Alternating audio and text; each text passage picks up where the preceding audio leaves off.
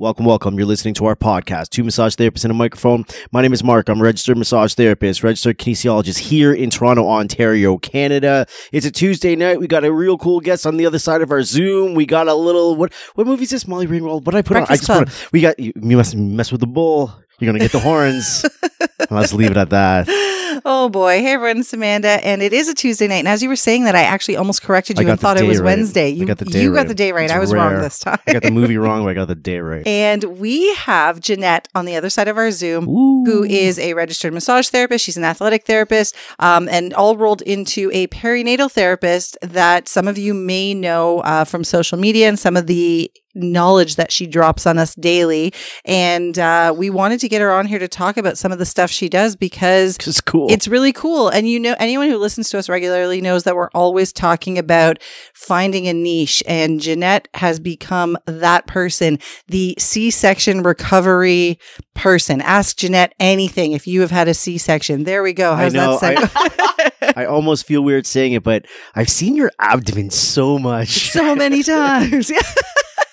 Oh, that's awesome. I love it. I love That it. is probably the best introduction I've ever had. Fantastic. Well, for everyone listening, Jeanette, if they don't know you, uh, can you give a little bit of background about yourself? So, how long you've been practicing as a therapist and sort of what brought you into this perinatal world? And for those who don't know what that actually means, because as we talked about off mic, some actually probably don't know what that means. That's interesting because perinatal therapist isn't an actual, you know, registered title at all. It's it's what I refer to myself as because, you know, when I say, "Oh, I'm an athletic therapist," I've been an athletic therapist for like 20 years, an RMT for let's say 10 years, but people don't really know what an athletic therapist no is, and people make. Right. Pe- Yeah. People make assumptions as to what an RMT does. And so I was like, you know what, guys, instead of me describing what ATs and RMTs do, I'm just going to make up my title. I am a perinatal therapist. So they're going to ask you, what does that mean? So then I get to introduce myself as somebody who works with the pregnant and postpartum population and specifically the active pregnant population. And then after childbirth, help them rehabilitate back into physical activity and sport performance. And that's where my background as an athletic therapist comes in. And then you're probably going to ask, well, what, what, how did you? yeah, you I'm get going to take you this? back. I'm going to take you back then. I want to know where athletic therapy, because if you're going back that far, there was only so many places where you could have done it. You went to either like Sheridan or you went to York or Yeah. something along those lines. Yeah, no, you got it, Mark. I went to Sheridan College. I graduated a long time ago, once upon a time in 2003. It's 2003, a long time ago. Is it a long time ago? how That's how like- old are we? Is 2003 a long time ago? Okay. just, just, That and I'll just, long time I'll just take it off track for two seconds. I heard on the radio someone referred to the 90s as way back, and I was like, "Are you fucking kidding me? Are you kidding me? Are you kidding me?" But anyway, All right. So Jeanette graduated apparently a long time ago in 2003. Exactly. Exactly. What, what were we describing here? Oh, yeah, athletic 18, therapy. yeah, yeah, so athletic therapy is one of those things where like, well, you know, you I guess you work with athletes and I guess, you know, athletes need, you know, therapists to, you know, keep them healthy in their sport. And, you know, athletes get hurt playing their sports. And I guess they need somebody to get them back to, to back together again. So I focused with the sport of rugby, women's rugby specifically. And that, you know, as a as an athletic therapist, like that was the dream. Like if you wanted to see the best injuries, you were the therapist for the rugby team. Oh my God. I, I just love that because that is exactly how ther- I know that's how I was. Like when I was in university and I was in kinesiology and I was taking athletic injuries, I remember like this stuff didn't gross me out. Watching somebody's knee like hyperextend to the point where you know like everything is just getting snapped in there. I was like, Yeah. cool. Now let's see what we do. Like it's, I don't know. We, I, Mark's looking at me like, you sick. no, no, no, Sick. no, no, no, it's cool. But It's that, cool. yeah, I I totally understand. Rugby would be a sport that would That be like, sport, man, yeah. you're gonna see you're gonna see some good shit. You're going to see some, of and, and I totally, absolutely did. And what what didn't stop surprising me was just what the human body was capable of. Mm-hmm. You know, you can blow the ACL, you can have this tear off of that, you can be under whatever surgery, and and you can come back playing at the top of your game next season. Like it was fascinating, and the drive that athletes had to rehabilitate. And so, being an athlete myself, uh, it it really helped me understand the psyche of the athlete. Now, fast forward a couple of couple more years. Uh, you know, my background was I played rugby. Uh, when I retired, I became a competitive runner. But like honestly, the hardest sport I ever played, the most badass athletes I ever had a chance to work with were pregnant women. I like agree. that 100%. is the ultimate sport. That is the ultimate sport, right, Mark? I totally, I totally agree with you. Right. I've seen it happen twice, and I'm like, I don't, I, I, I don't, I don't know, I don't know. You guys win hands down. Our listeners have heard this story before, but to give Jeanette a little bit of background, um, Mark actually delivered our two children. So, I mean, he wasn't just like there while I was in labor, like he was actively involved and caught those babies and watched the whole thing go down. And so, I mean, for, That's for a I know you man, yeah, for a man to be as involved as he was, I mean, I, I mean, obviously he could never understand what like physically I was going through, but like he he did. There was like, you know, some sort of like stronger connection where he was like, "Holy shit, like this is so intense what is happening right now." He understood. And when I did um my own form of like hypnobirthing for my first child, um afterwards when I got to hear the stories from him about what was going on, he's like, "Man, like I I can't believe it. You were literally like somewhere else. Like you left your body. you, were, gone. You were gone. That's incredible. Yes, That's so who knows? incredible. And oh man, like the human body, right? It's just it's capable of so much. It's capable of so much. And you know, working with it didn't matter if it was like the ultra of ultra marathon runners and I, I had the privilege of working with some incredibly high level ultra marathon athletes in my you know athletic therapy career but my god there is no there's no sport that lasts 9 months Yeah. with no with no halftime and no subs it's so true. What? It's so true. That's ridiculous. I Who plays it. that sport? Oh, just most like so many women in this world, and then and then multiple times in their lifetimes, right? And Yep. and and this sport of pregnancy, it it's a it ha, it mand it ends with a mandatory season-ending injury. Yep. Vaginal or cesarean birth Yeah. right? Like you know when you're going to play this game that you are going to need some serious rehabilitation afterward. Yep. Do do a lot of women feel that way? Do a lot of women feel like you know you've got friends that are not into therapy or not into understanding the body and everything else? Do a lot of women feel like, oh man, I I like this? I'm going to need therapy after this. So I will let uh, Jeanette answer this, but here's my take on it. No, the media has fucking distorted people's idea of what pregnancy, labor, and delivery actually are. What do you mean? I mean, I think people have this very glamorized. I mean, it's it's better now, and like, Jeanette can say so. you Be- mean? Jeanette can vouch for the fact that women talk more about the, the recovery, for example. Okay. I think women expect to have, and I, I talked to her about this when we had our, our little chat the other day, Mhm. how there's women who expect to have a baby, whether vaginal or cesarean, and Right. like, just be up and walking around and you know all cute going to starbucks with like their baby in their stroller as if like they're not still bleeding and their uterus isn't still contracting and everything doesn't hurt like you remember me the day after i had our first child and what did i say to you i said I feel like I did the most intense workout I've ever done. Every muscle in my body hurts, you know, because in that moment, like I, I, I didn't have a cesarean and we're going to get to that. I, the recovery for that is like 20 times more intense than what I went through. Mhm. And even that the next day I was like, I was using my biceps. I'm using my quads. I was like every muscle in my body was just so overworked. Don't you think then that should be part of the conversation with your doctor or your midwife or your whoever that, you know, therapy is something you're probably going to want to do after this? It should be. And again, I'll, I'll let Jeanette talk about it, but I know that if for the longest time it was like, it, because yes, labor, it's so weird because on one hand, um, pregnancy is a natural thing. natural thing so like, you know, we talk about it being Yeah. natural, but then the medical system kind of treats it as like a major trauma. But I feel like there aren't so many like real conversations about it. It's like you don't want to scare someone. So like, oh, don't talk about all of these hor- you know, let's not tell everybody about like the mesh diaper you're going to have to wear right after. let's not, you know, let's not do all of that. Let's not terrify people. But then are we not preparing people? But I think that people are talking a lot more about it Right, now. right, right. Jeanette is one of the people that's keeping the conversation going. Like she's actually talking about like busting myths and what to actually expect after um, having a baby, specifically a C section, because Mhm. I don't think people sometimes recognize like that is major surgery. You should not be expected just to be up and bouncing around. And I hate, you know, I'm so glad this this term of your, your body bouncing back is going away because that's ridiculous. Like you have a human cut out of you and you're just supposed to go back to normal life. Come on. anyway, Jeanette, you tell me. well, you know, when we talk about it like that, it sounds like, well, oh, yeah, well, that totally makes sense. You know, but for anybody who has never gone through or seen somebody that they are very close with go through pregnancy, if that, if the first pregnancy somebody experiences is their own, fear is absolutely a part of that equation.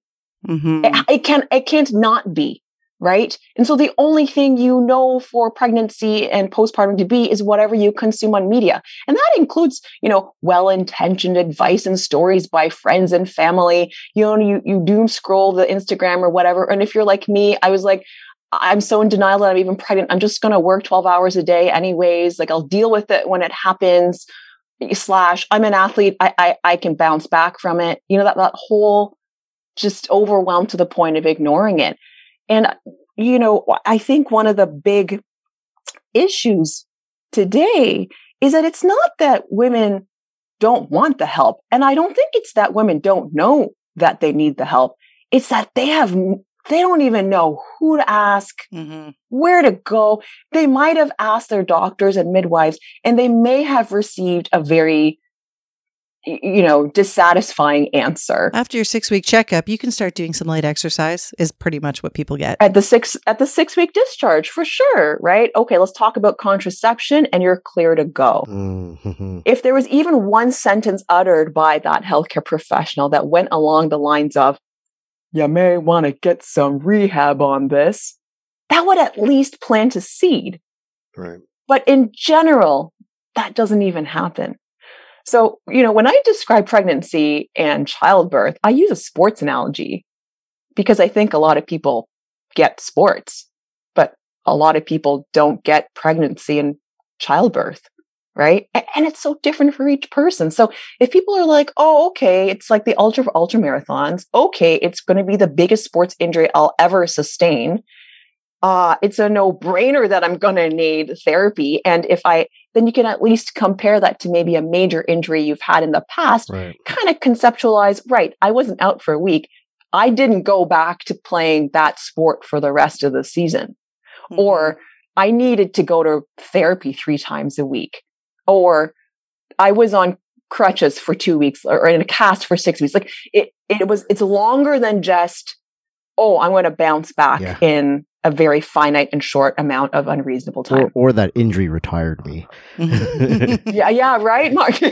so, so interesting, Mark, that you're saying that because there's also on the flip side, exactly to what you're saying is what I refer to as the martyrdom of motherhood, right? So, a very, very common example of like, oh, that injury retired me from the sport is that, oh, yeah, of course I pee myself when I jump. I had a baby Mhm. and it's almost like that uh, it's a complacency um you know combined with the the martyrdom it's like i don't like that this is happening but that's what i did to sacrifice my body so you can live and i could have you and that's that might not be the right answer either because you know so often i work with athletes and i'm like hey did you know that like peeing yourself for the rest of your life like you can you can do something about that right Yeah. Doesn't have to be that way. but a lot of people don't know that and including myself when i had my first daughter like rude awakening 5 months later after a vaginal birth started running and emptied my bladder as I ran down my street. And I was crying. I was like, I, I can't believe this is happening. I did all the rehab I thought I needed to do. Right. And you see, you were already working as a therapist, so you had an idea that you needed some rehab. But even us, maybe, you know, if you're not educated in this whole perinatal realm, wouldn't know, like, like you said, where to get the rehab, what exactly you need, and what you know how long you need to do it for because again you kind of feel like after 6 weeks or so I Mhm. should just be like totally normal, right? Like it we don't realize like our bodies take at least 18 months to actually go back to normal if you're if you're not like super active in rehab, maybe a little bit sooner if you are, but like it takes time. and there's so many variables, right? Like Yeah. is is your is your child sleeping through the night? Are do you have a good support network? How is your mental health? Yeah. Yeah, is your child healthy? Right? There's so many things that we can't control. hmm And then we'll, and, and and on top of that, you're supposed to recover. So, you know, a big thing that a lot of women don't appreciate, and I certainly didn't either till I started focusing on the perinatal population, is that especially for postpartum moms, physical recovery is highly, highly contingent on emotional well-being. Hmm hugely hugely. And even if you compared it to any sports injury you know if i said okay you know these two athletes they both tore their acls in the same soccer game exact same you know exact same and they're both getting therapy at the same time. One can't wait to get back to playing soccer next season. And the other one's like woe is me. My life is over. It's very like you both know which who will have the better Absolutely. rehab outcome I'm going to take this slightly off topic just because I, I, I, I, I'll forget. Yep. I feel like there's two parts to what I'm going to say. One is just a stupid comment, but just hearing you guys, hearing you guys talk hear about, hearing you guys talk about it makes me want to say it. I feel like, because based on what you said, how people just like don't get pregnancy anymore and women don't get it. I feel like you need that tribe, that, that, that village of elders, you know, to come together and really be a part of that whole process. and Takes just a village, but just there hearing you guys one. just hearing you guys say that and then my other part was kind of piggybacking off that a little bit if the information is coming from a male is it is it is it taken differently than when it's coming from a female for you guys I'll answer the first question. because you know the whole thing about the support network holy cow you know when when i when we, i work with my athletes who are you know in my programs the first thing we talk about like like when you're still pregnant what's my first thing i need to do to recover jeanette? And i go what's your support network like? I even have a i even have a workbook. How do i put together a support network? What's a support network? What do i need support with you know, and it seems like, oh, yeah, well, I need help with the baby. It's like, that's just one of many things. Eh, You know, and we can go on a major tangent here, but I just want to highlight in the history of medicine, hospitals are a very recent invention. Patients going to see doctors in their offices is a very recent concept right. in the history of mankind. A hundred years ago and prior to that, doctors went to the the patient's homes. A hundred years ago, for sure, probably didn't matter what culture you're in. We lived in multi-generational households. Mhm. As a pregnant person, you would have seen your aunt give birth, your mom give birth. You might have helped with a couple of births. You, you've taken care of babies. Your baby would not be the first baby you would take care of that just changes the whole psychology of the experience of pregnancy and the fear and the overwhelm related to postpartum recovery, the bounce back culture, false expectations, all those things. So, Mark, even though you're like, I was going to go off tangent, I don't think that's off tangent at all. The support network is number one, and that is absolutely linked to uh, a mother's uh, mental health. Absolutely. Yeah, definitely. I have heard a lot of people say and I think it was even something that was probably going around on social media. It's like motherhood, especially in the early stages, is like one of the loneliest times of your life because you are now responsible. I say I was about to say solely responsible. You know, in a lot of situations, of course, there are two parents, not all of them, but even if there are two parents, typically just the society we live in, one of those two parents is going back to work. Like when we had our first child, I had Mark home with me for four days. Four I days. had four days. And then I was by myself with this human that I'm expected to understand and know what to do with and keep alive. And I'm not sleeping. And like I said, I'm bleeding and hurting and, you know, all of these things. And my hormones are crazy and everything makes me cry. And I'm like, what just happened? Like it was just the wildest kind of thing. And not that and it's not even like I don't have any support. You know, like I have my mom, she's close by. I have a sister. I had Mark, but it's, as you said, it's not the same. These are not a bunch of people living in my home. I had never taken care of a baby before. Like I said, when you watch TV, it's like the moms come home with this cute little baby that just like sleeps mm. all the time and everything's easy. and I'm like, what kind of spawn of Satan did I bring home? Like, Yeah. what the fuck? the house is clean, food appears on the table. Oh my god. Oh my god. I that that actually took me a while to get over. I never thought that Mm. I was like an obsessive kind of I'm not an obsessive kind of person when it comes to, you know, everything being perfect and cleaned and whatever. But that was really stressful for me. I was like, I can't keep up with a damn thing. Like dishes never got done on time. I I really only ate if Mark was home. Like otherwise I don't think I was feeding myself even because if I put if I put her down, she's screaming. And as a new mom who's never done this before, I'm like, is it normal? Like, should I put her down? Should I let her scream? Like she's a newborn. I should keep Oh my, thank God I discovered baby wearing. If someone had just told me about that a little bit sooner, I might have gotten to eat a little bit more when she was first born. Anybody who hasn't had children yet, I'm not intending to scare you. See? Like you don't want to like totally scare people, but like the But you're saying- reality but of you're things. saying this with a smile. At least. I am saying it with a smile. totally worth it. And I mean, it's real talk. I Yeah. mean, I in my Instagram just today, I posted it or my TikTok. I was like, you know, I'm going to play. You know, I want to be. I'm going to be two different therapists. I'm going to give you the same what I think is the same message, but you tell me which one lights the fire under your ass and makes you want to take action with your rehabilitation. So the first clip was me being a therapist saying, "Hey, I'm I'm here to take care of any concerns you have whenever you want. So as soon as you're ready, I'm here for you." Okay, so that's therapist number one, which which sounds pretty great. Therapist number two goes, "You just had a C-section. This is a big deal. You have six months to make a really great impact on your on your self scar massage and exercises that'll change the outcome of the rest of your life in terms of pain and function let's get started so therapist number 2 for most people are like you know that's that's too harsh that's scary you're scaring patients what do you mean i have 6 months only right i want to hear that I, I that's I, I don't need to i don't need to do more I'm already doing enough. I'm not sleeping. I'm keeping this baby alive. How dare you tell me what else I need to be doing? Right. But I mean, I haven't looked at my TikTok comments yet because there's probably going to be some of those comments. But the majority so far have been like, I appreciate that real talk.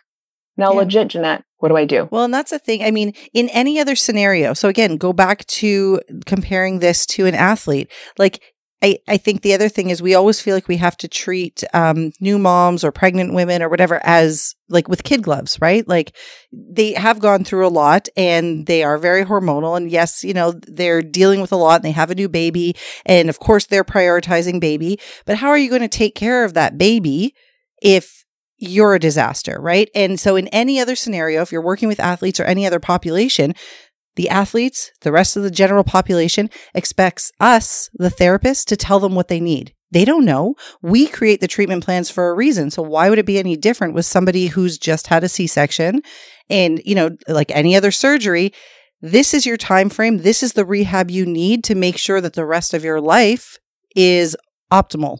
Not that you're not going to recover. Like every, you know, people recover with doing nothing, but do they recover optimally or do you Yes. have pain at your incision site for the next 5 years or you know, you can never do certain abdominal exercises again or you have low back pain constantly or you, all of these things. I'm sure you've heard all of it. So, I don't think it's harsh telling somebody this is the time frame you have because anybody who wants to take it into their own hands and figure out what to do, they're going to do it. One thing that uh, you maybe you're highlighting there is the importance of a therapist understanding the mental state of that client. I think as therapists, we do that anyway Mhm. for uh, any kind of injury. Um, and what I want to tell any therapist who's listening today or a healthcare practitioner is that a pregnant, uh, sorry, a newly postpartum woman is no different. They're an athlete who has just sustained an injury.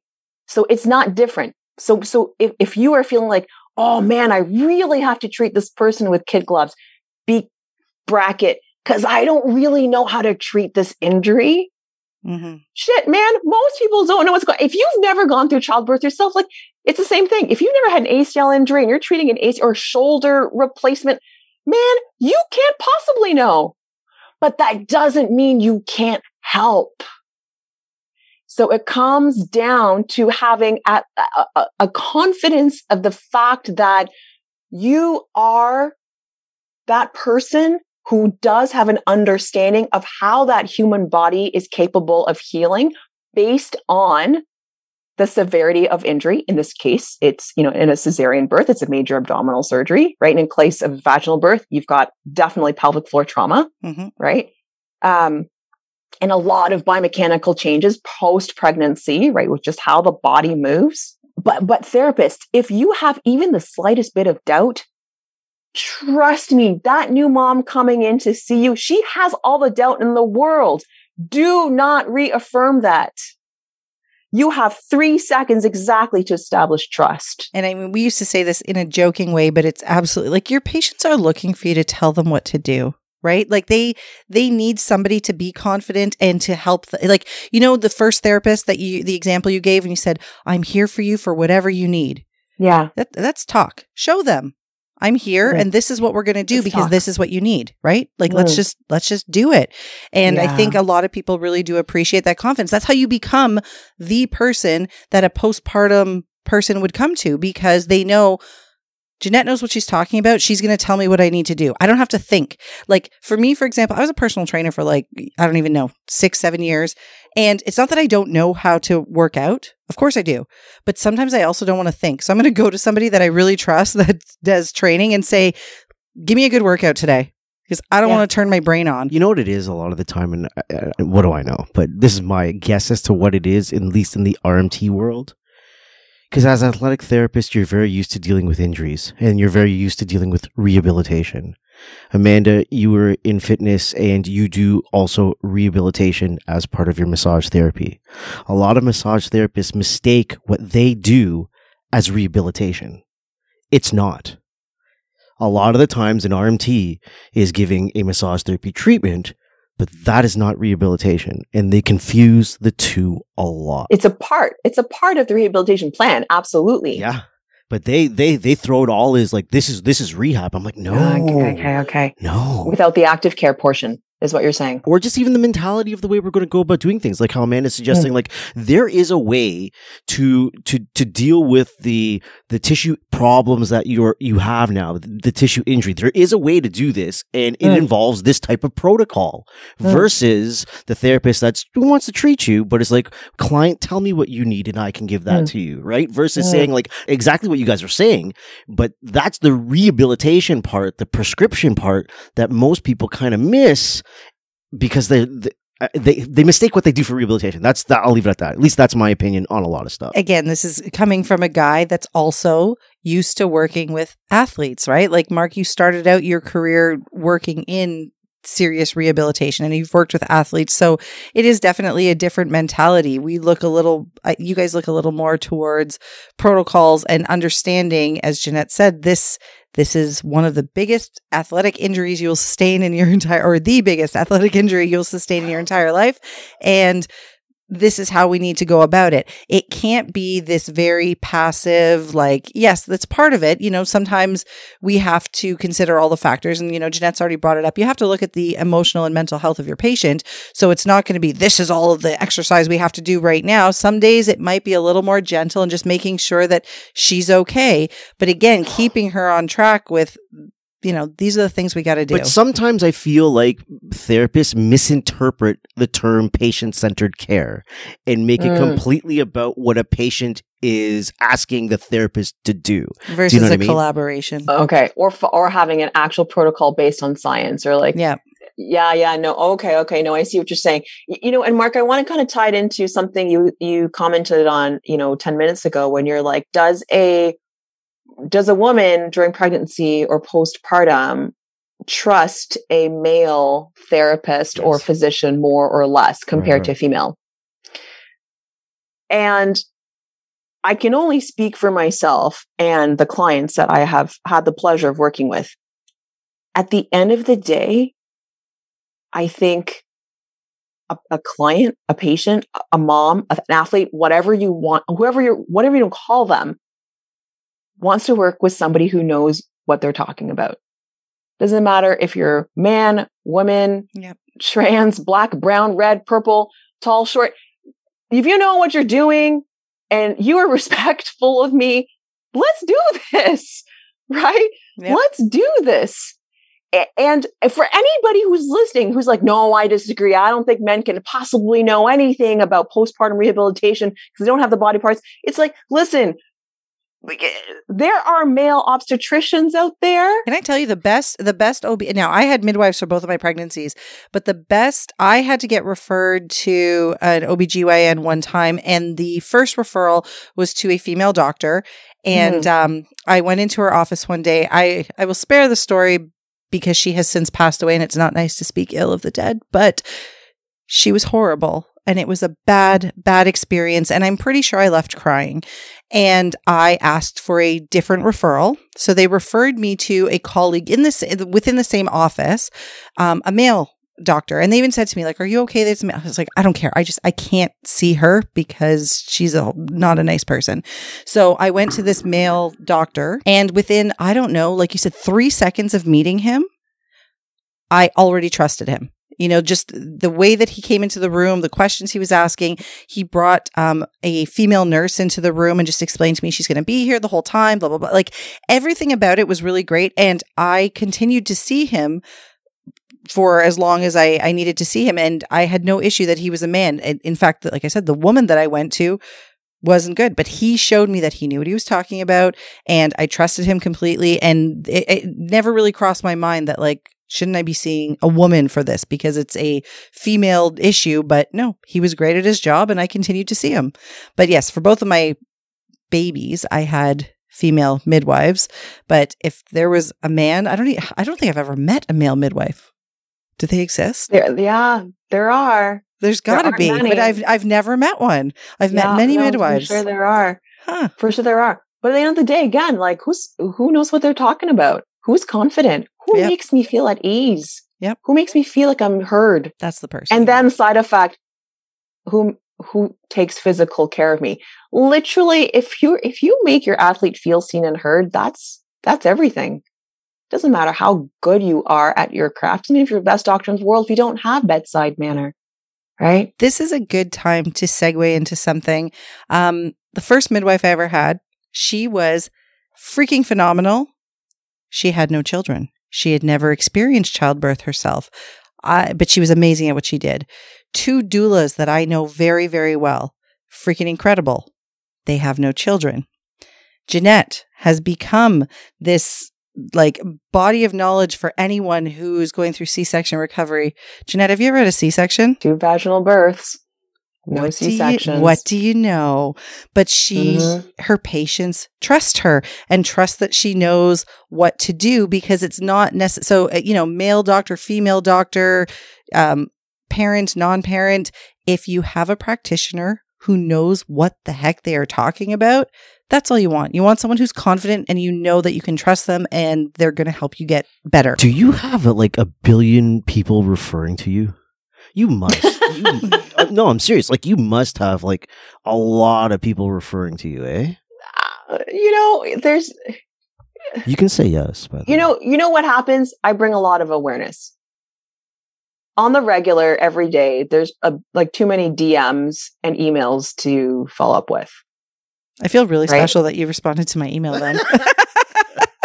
oh, you're so funny, right? So, so, but here's the thing too. So, fact in this world, every minute, there are five C sections that happen. Holy shit. Five a minute. Every minute around the world, this is a stat. There's five C sections every minute. That's every minute. wild. Okay. So, so it's like, and then here's another stat. So this is a Canadian stat. One in three pregnancies will result in a C-section I knew that or a one. cesarean birth. I knew Okay, that one one. in three. Yeah. Now, uh, just this past week, I was developing a, um, a workshop, cesarean birth preparation workshop. Essentially, it's a, it's equivalent of a prenatal class that you would do at a hospital.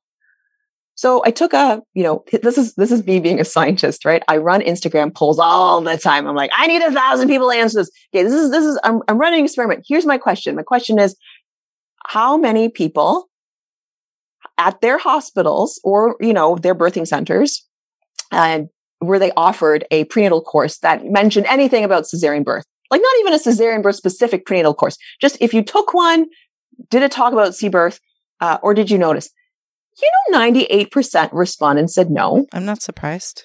Like 98%, those are like Even 500 even though one in three will result in a C-section, we don't talk about it. It's like you you know that there is, you know, there's a 33% chance you might have a C-section, but we don't talk about. I didn't go to a prenatal class, but I do know that's never, you know, that's not what we're preparing for ever. No, even no. even during my pregnancies of course you know we talked about the fact that of course it's it's always a possibility but it's Mm. not like we really talked about what that entailed and what I should maybe be prepared for and like nothing that never ever ever came up I have to ask you guys a question. Do doctors like you? Do doctors dislike you? Or do doctors just dismiss you? me as a perinatal therapist or like Jeanette Yee in general? Let's go with the we, first one. we hate that Jeanette Let's go with the first one. Is it like is is, is it like is it like we don't even we, keeps is I'm, I'm curious uh, I'm curious generally do doctors like oh, forget this perinatal No, you know no. stuff or who cares about this person that type of thing just don't worry about it you'll be fine or do doctors Okay. like you have to go you, this is something you have to do I'm curious if doctors like what you do if doctors hate what you do or if they're just indifferent with what you do Listen, any doctor I've ever come into contact with is highly supportive of what I do by That's virtue awesome. of giving me the time of day. No one who doesn't appreciate or support what I do will ever give me the time of day That's as, awesome. a, as anybody, as a physician, as a client, as a whatever, right? So I would say 100% therefore of the doctors that I've is so spoken awesome. to are like, yeah, there should be recovery. Now, now, however, all jokes aside, when there are comments and come in on my TikTok and my Instagram, just like, my doctor never mentioned perinatal recovery. So I asked my doctor about scar massage and they laughed in my face and said it was a joke. right You know, I said, shouldn't I do something about my abs? It's floppy. They're like, don't worry, it comes back. right You know, a lot of that dismissive um, Yeah. attitude, uh, whether it is a, a kind of like a hierarchical kind of Yes, culture yes, of yes. medicine, yes uh, a I'm going to go and say it misogynistic approach to perinatal care, a non-patient centered approach to perinatal care. can we also of just course that exists. just acknowledge the fact that I mean I don't know what it's like in the rest of the world because I only live here in Ontario, Canada, but I just find in general the medical community, doctors specifically, do not pay any mind to anything that isn't going to kill you. yep Like if you're not going to die, it is it's not a concern. You know, I brought Don't my care. my oldest child to a pediatrician once for I can't even remember what the issue was, but I brought up the fact that um Jeanette, you know the the W sit which we Okay. know like ooh, you Yeah. don't want your babies to do that. So I of Yeah. course was always trying to discourage her from sitting like that, but she loved to do that. And I started to notice when she first started walking that one of her feet was um like everting constantly. And I was like, this is very strange. So I brought up to the doctor, like, you know, should I have any concerns about her hips or her ankles or this or that? And he literally like didn't even look at me, like didn't even look up from what he was doing. And he's like, it's fine. She'll be fine. Her muscles will develop fine. I was like, okay, because it's not going to kill her. She may be fine, but it's it's never an issue when it comes to like soft tissue or joints or what anything like that. Like so somebody's floppy belly or you know because they pee a little when they run or jump, doctors don't tend to care because they just brush it off as well that happens after you have a baby and it's I'm putting in air quotes normal. We know it doesn't have to be normal, but if it's not going to kill you, why do they care? Okay, so do doctors love her? Do doctors hate her? Do they or this just dismiss it? I think that um, there's going to be certain doctors that probably Large- are large like, "This is this is great" Yeah. because they don't want to deal with it. But great, I'm glad somebody's doing it because they probably have a lot of patients coming back with all of these typical complaints. Okay, it's good to know there are therapists that are dealing with it. Will they go out of their way to refer to her? I don't know, probably a much smaller population would. But there definitely are. There definitely are. Yep. You know, uh, call it whatever you want. And I'm just going to make a complete blanket statement. But, you know, in old school medical training, I, I don't know how many minutes of a four year medical program would even be, you know, given to something like postpartum recovery. I don't even think that might be uttered, right? Probably No. not. I'm not saying that it's a, no, no, complete devil's advocate. It's not a surgeon or an obstetrician's job to rehabilitate their therapist No, it's whatsoever. not. It's not. It's not. But if there were a little bit more of a community, like you had mentioned the hierarchy, if there was a little bit more of a community, and RMTs um, get you know really fired up about this all the time, that if we were invited to the conversation, then maybe there could just be a much better um, awareness with the general public. The education would be there. The referral systems and networks would be there. But again, I don't know how it is in the rest of the world. In Ontario, you know, you don't you don't really get the time of day with your doctor, right? It's like you can talk about one issue, one thing. Okay, you're not going to die. Next. Okay. So I can only speak to Ontario healthcare as well. So Amanda, what you're mentioning with uh, in terms of uh, you know patients have a certain amount of time per appointment. You know, the big question is, well, is that the fault of the doctor? Or is that the fault of how our medical system is set up in terms of billing and what they imagine patient care should be like? One hundred percent the system. right? slash, slash, our system, our public healthcare system here in Canada is a reactive healthcare. Yep. It is not a preventative healthcare. no, Most healthcare systems in this world, uh, maybe even all, I would, most of them, sorry, I shouldn't say all, um, are reactive healthcares. Yep. Right. You're, I, we don't, we don't want you to die. So we're going to do everything in our control to not die. But so we're trying to increase your lifespan, but we don't give a shit about your health span. your quality of life is not my concern. It's Yeah, we're not. Yeah, we're not here to talk about your health span. Uh, You lived great. You can say thank you. You know, and I'm being very crass about this. Um, but that's that's why, or that's the big thing. It's not a preventative healthcare system. Even though research has shown over the decades that we would save quadrillion bazillion dollars if we put our money and our time into prevention.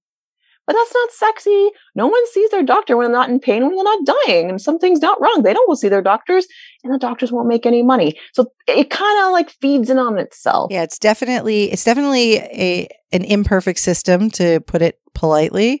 Um, but there are some doctors, they do exist that do put a little more care and that did get into their profession because they genuinely want to improve people's lives and want to help. And if you're lucky enough to know those doctors, fantastic. They do exist. Unfortunately, they're the exception and not the Mm. rule. I, you know, may, maybe, and, and- but in my experience, the doctors I work with, like they're phenomenal. They're super great. phenomenal. And, and we know, so here's the thing. So I always say to my clients, I go, okay, we know the public healthcare system is broken. So let's not waste another moment of our time complaining about it. Yep. Legit. That, that's a fact. Let's move on. Now what can we do? Well, none of us are bureaucrats. So let's not sit around and talk about like what kind of change we're going to be making from within. Let's instead think outside the box. Well, what's, what can we do? Oh, there's this thing called social media. You know what? How about we leverage that? Cause it's free. It's generally accessible to anybody who get, who has a phone and Wi-Fi. Which is Well, literally like even nine year olds now. So Le- legit. So why let's let's think outside of the box. What can healthcare be like instead? And listen, COVID-19 took the entire world and put it on its head. And what it did for healthcare was it fast forwarded patients' uh, desire and ability to consume healthcare virtually. Yep. It did us a massive favor in that respect patients are now like, yeah, I'm going to see my public health therapist virtually. Whereas before, you you couldn't even give it to them for free. They'd be like, that's that's ridiculous. What can a therapist possibly do for me on a screen? They have to touch me to make a difference. So that buy-in of self-care has been fast forwarded by decades. And for this is what I keep, this is what I'm trying to scream at the top of the roofs here to any therapist who will listen, to any client who will be like, oh, woe is me. It's like, you know what? Do you know how much you can do to help yourself? Like self care is 24 seven. Healthcare is like whenever you can get an appointment in with your healthcare practitioner. You are the best therapist for you. Let me show you how. And it's really not that complicated. Forget everything you've seen on social media. It's really not co- that complicated. And I simplify it because it kind of isn't complicated, right? So, you know, Mark, you're saying like, oh, you know, we got a protocol. Of course, there's, you know, there's a hundred different ways to treat an ACL, get a rugby player back to playing. For sure, there's a hundred different ways. Your way is better than his way is better. Than, you, we can all argue that. At the end of the day, follow some kind of plan and do it. You will always have a better outcome if you had a plan and you just followed it. Yep. Even if it was mediocre, most people don't have a good outcome because they either don't have a plan or they don't follow the plan. Yep. Absolutely. So I have to ask you then, you know, going back to the fact that you did have two vaginal births. And yes you know the stats show that c-sections are happening literally all, like i've been counting this whole time. Like there's five more. There's five more. There's five more. Yeah. um, right? what prompted you jeanette to decide i'm going to really like create a niche for myself here. I'm going to start helping with c-section recovery. Like yes i know you work with you know perinatal population in general but a lot of the content i've seen from you is about c-section recovery how did this come about you know, after my vaginal births, I had the, the toughest time recovering physically because I didn't have a support network. Hmm. I had such a tough time having a conventional textbook on both counts, uncomplicated, like minimal tearing, vaginal births, like they were boring, right? And I completely suffered in my recovery. I speak English perfectly and I couldn't get the answers I wanted. I am a healthcare practitioner and am very well connected with a therapist here in Toronto. I couldn't get the healthcare I needed. I know how our healthcare system works and I still couldn't get the healthcare I felt I needed. And I was like, oh my God, if it's this hard for me and I had a simple vaginal birth, what the actual fuck is happening to people who've had major abdominal surgeries? Mhm. Their, their average outcome is me suffering right now. Like their best case possibility is, is me right now. I'm like, that is, that is, that is a, that's a huge humanitarian issue. Does anybody see this? And I was appalled. So I'm not saying that vaginal birth moms have it easy. Like, don't get me wrong. they don't. Definitely But was not, really? it's not a walk like- in the park. right, right, right. But I'm like, who the hell is advocating for the C-section moms? Where I did not even hear about anything C-section related. And not that I went to any, you know, prenatal class the first time around, even the second time around, you know, I did the hypnobirthing and maybe I missed it, but I was like, it never even occurred to me that a cesarean was a possibility. yeah. It didn't even occur to me because in my head, it wasn't going to happen. Ha- Like, and, and that, and that is not an uncommon way for a pregnant person to be thinking. Yeah. Well, I I want to give you some and just for people listening who maybe don't have a ton of experience either with working with um, the perinatal population or having had people close to you who've had children or whatever, but just some anecdotal stuff, just examples of things that I've seen in the real world when it comes Yeah. to C sections. Because when Okay. Jeanette's talking, I'm like, it's it actually brings up a little bit of I don't know if anger is the right word, but it's it's frustration because what you're saying is absolutely true. That Yeah. who is advocating for these people, and w- why don't we learn about it a little bit more when we're pregnant? Because it it could happen, and it does happen one in three times. So some of the things I've seen. So one uh, very close friend of mine uh, went into I I don't exactly recall if she went into labor or whatever, but anyway, she ended up having an induction and Okay. 14 hours of non-progressive labor. Like 14 hours of just pain and exhaustion only to get to a point where they said you got to have a C-section now. And do you think in any of those 14 hours she was expecting that? No, like it it came after 14 hours. You can imagine how tired and drained and already frustrated and whatever, like her emotional state. I always think about that. I can't imagine being in that position and then the doctor saying, we have to do a C-section now. Mhm. Like, and that happens. Or, Mhm. um, you know, I've, I, I have a client who just recently, you know, she was high risk to begin with, a whole bunch of issues and placenta previa and, you know, all of, basically just had a really, really rough pregnancy and then was told we're going to have to do a C-section early. Right. Um, I've known another person who, you know, baby's getting really big. I'm sure you've heard this story. Uh, we need to induce. And we all know you induce a woman before her body's ready. Likelihood of a C section increases eh, dramatically because body wasn't ready for that. So they go through the induction and then end up with a C section anyway. In all of these cases, there was no preparation, right? It was just like suddenly you get this news. And in that moment, from, you know, the personal stories of them telling me afterwards, it was just this feeling of like defeat. It was dread. Like it wasn't like, okay, this is, there was, n- I don't even know what, what, I, what word I'm looking for, but it was just defeat. And I feel like if there was a little bit more education and maybe some preparation and maybe some understanding about it, it wouldn't feel like such a failure. You know, like the Yeah. one birth that I attended as a doula, I just remember her continuously saying to me, I just don't want to have a C section. I just don't want to have a C oh section. Oh my gosh. and, you know, like in that moment, I'm trying to like, you know, keep her keep her focused on what she's doing but it was like she was so scared about it. She kept saying i just don't want to have a c-section. And I, I think all of that is just putting unnecessary stress on an already pretty stressful situation. Like your body's going through a lot in that moment. Your your mental emotional health everything is going through a lot. And then you're told okay now we're going to cut you open like especially the ones that with when it's an emergency. Okay now we're going to cut you open.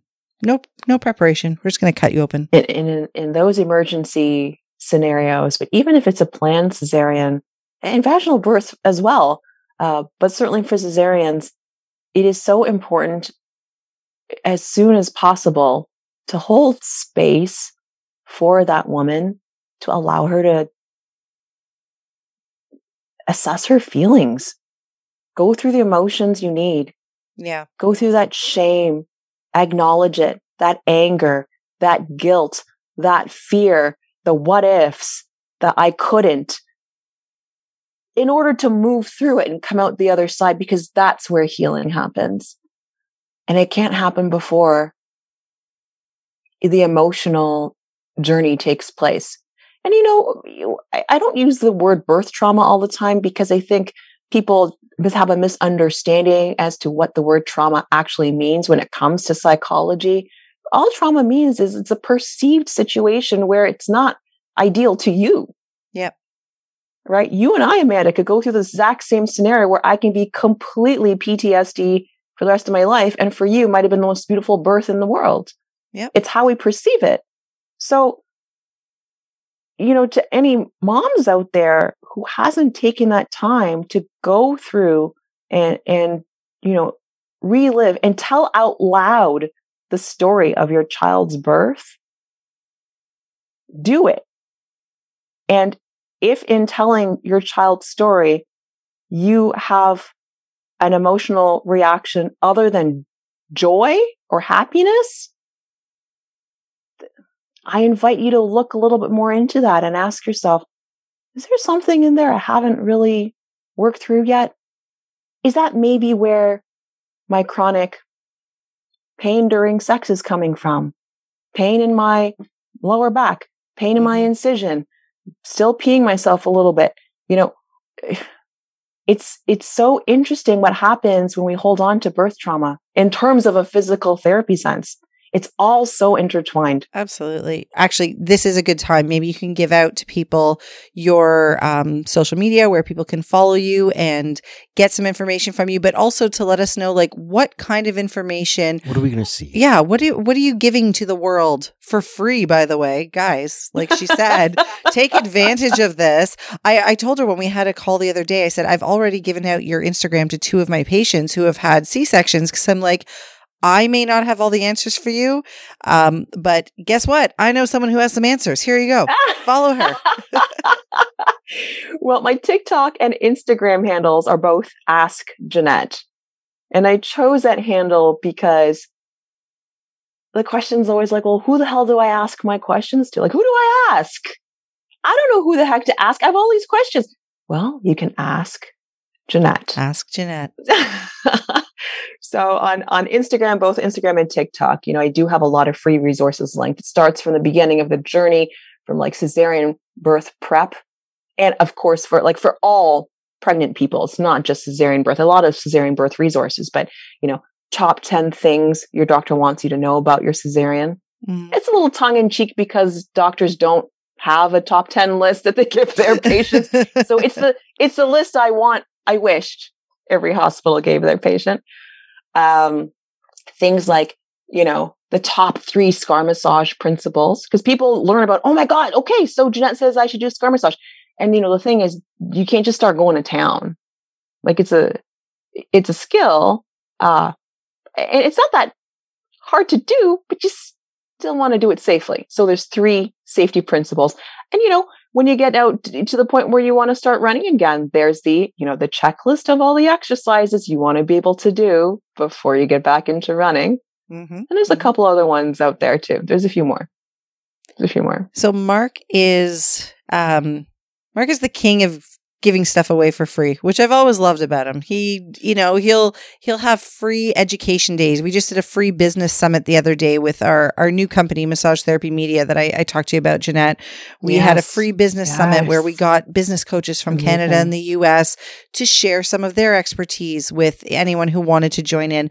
Um, Mark loves giving stuff away for free, right? You know, building community, show, showcasing value, you know, helping people to maybe connect with other people. Networking is a big thing for him. What inspired you this is a lot of work for you. I mean, social media is like a full time job. And what inspired you to start giving all these resources away for free and trying to just help the global community through your TikTok and your Instagram? Well, I'm sure you both noticed that I love to talk. so I was like, oh, shoot, a platform where I just talk and people are going to listen. This is great. but like all jokes aside, you know, educating people, education period is my passion. I've always loved to teach. And what more of a glorious and humbling way for me to serve mankind by saying, I am going to raise those very people who raised me. The moms, the moms in this world. You know, like it does take a village. And especially when we're fractured by, you know, in the past years by the pandemic, uh, access to um, resources, access to facilities, uh, you know, f- financial difficulties with access. Uh, in my opinion, full recovery postpartum is a right. It's not a privilege. Mm-hmm. It's a freaking right. And I always say it's not difficult. Like if people just knew like if you just knew three things, everybody just get on my Instagram, watch three videos. You're going to learn something new. And if you just did that one thing, you're going to be that much better. It's not that challenging. And for anyone who's consumed any of my social media, I say the same damn thing all the time. I say it just different ways with different characters and stuff like that. But it's the same because it's not, it's not it's not complicated. It doesn't have to be. She is pretty entertaining, guys. You should just watch. Even if you didn't have a C-section, she's pretty I'm, entertaining. I'm excited that you're you're joining us at the Canadian Massage Conference this year. I'm, oh, are we like? are oh, we I'm publicly too. announcing this? I'm really excited. I'm not gonna like because I'm sitting here listening to everything you guys are saying, and I'm like, you you the way you think of things is you come from it. You come from an angle that I would have never seen before. Yeah. It, and it fascinates the hell out of me. Like I like to think like I can see things from a bunch of different angles, but Okay. a lot of stuff that you were talking about, I'm like, God damn it, I would have never saw that one coming. Like I would have never seen it from that angle at all. And I told, I totally fucking dig that. I can listen to you all day long. Yep. I got one fan. I love it. Thank you. you got Mark. one fan. I think you have more than one. But yes, I mean, since we're on the topic, um, if for, everybody listening, um, Jeanette and I have a mutual friend, and he mentioned to Mark and I, you know, I have somebody that if you're still looking for presenters for the Canadian Massage Conference, because he agreed to present with us, it's like, I have somebody you guys might be interested in. So he sends over, Jeanette, your Instagram. And right away, Mark's like, I know her. I follow her. Mm-hmm. Yes, I know who that is. So he goes to me, I want you to call. As soon as, as soon as you said your name, I'm like, Yeah, it's- he's like, he goes to me, I to want you to reach out to her, get her on the podcast, do this. And I, so I set up a call with Jeanette and I was like, all right, so just FYI, I'm going to talk to you about a lot of things. I want you to present at this conference. I want to have you on the Right. podcast. I'm like, basically, like, can you just come and like teach the world everything you know? Because I do love that. I, I love exactly what you just said. Like, recovery is a right. Like, you could It's have right. decided, I have a lot of knowledge in this. I have a lot of expertise. And you could have decided that, you know, I'll give away little teasers, but you, you really want to learn stuff. Well, you have to book an appointment with me. And I love the fact that you're doing, because like I said, I've always really loved that about Mark. I used to say to him, like, what inspires you to just like give shit? Like he'll, he'll teach a course for free. I'm like, why? Like what, what is it about this? And he's like, I don't know. I feel like this is something that I know a lot about and it could help people and you know, I don't mind and I'll do it. And I love that Mhm, you mhm. have this platform and you've got like what 20,000 followers or something ridiculous and you're just educating all of them and you're not asking for anything. You're just giving people who have had babies the right to proper recovery with stuff that is simple. They just don't know how to find it. So if you do want to know, just ask Jeanette. She's she's got the info. Just ask Jeanette. You know, knowledge shouldn't be hoarded. That's just that's just my opinion. Knowledge should not be hoarded. The more the more you share what you know with the world, it comes back tenfold. Yep. It really does. I'm sure your practice is busy as hell because you are giving people a reason to like you. but also, like you know, unfortunately or fortunately, there's five C sections a minute. Like Yeah. truly, why hoard that? We people need help. yeah, they people do. don't need to hoard. There, there is not a shortage of women who need help. That's just the C sections. There's a there's a couple of women too that have vaginal births, Oh yeah, absolutely. right? They all need help. Yeah. Well, thank you so much for doing this, Jeanette. I know I was telling Mark, I'm like, Jeanette has a very strict bedtime routine, and the time that we have scheduled the podcast, we are cutting into her bedtime. So I very much appreciate you allowing us to cut into your bedtime. yes, thank you very much. That's good. You are so funny. Everybody's going to think I'm like so, you know, disciplined and they'll be just so sad to hear that my HRV is like terrible. My recovery sucks.